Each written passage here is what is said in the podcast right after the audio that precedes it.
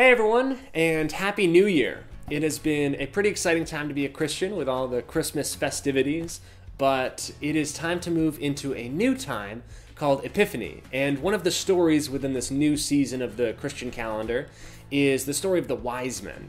Uh, Christ has just been born, and the wise men are said to be traveling far from the east, and they're carrying these super valuable treasures that they plan on giving Christ when they see him.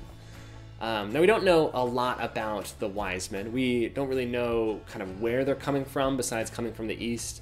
Uh, we don't know really how many of them there are, but we do know that they are carrying three distinct gifts.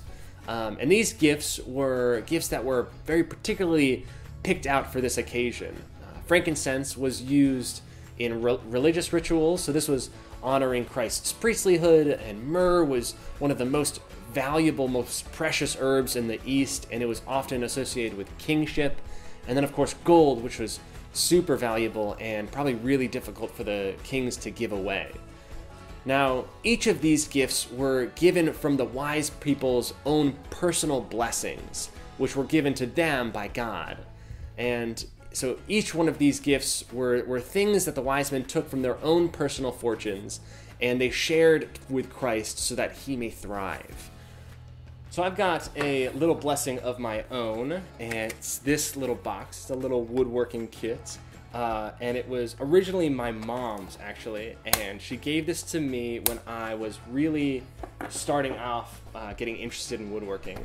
Um, and it's a really, really sweet gesture that I can now look back on, and knowing that I started off, I started off with nothing, and she looked to her blessings around her and was willing to share them with me and give me the opportunity to grow.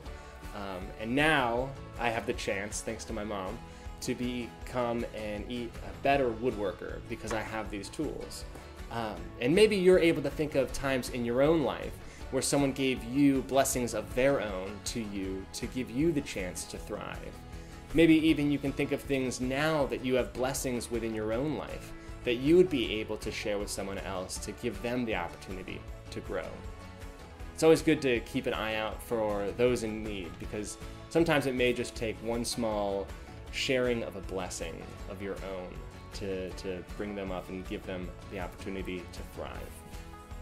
Well, that's all for this week. You have a wonderful rest of your week. Bye all.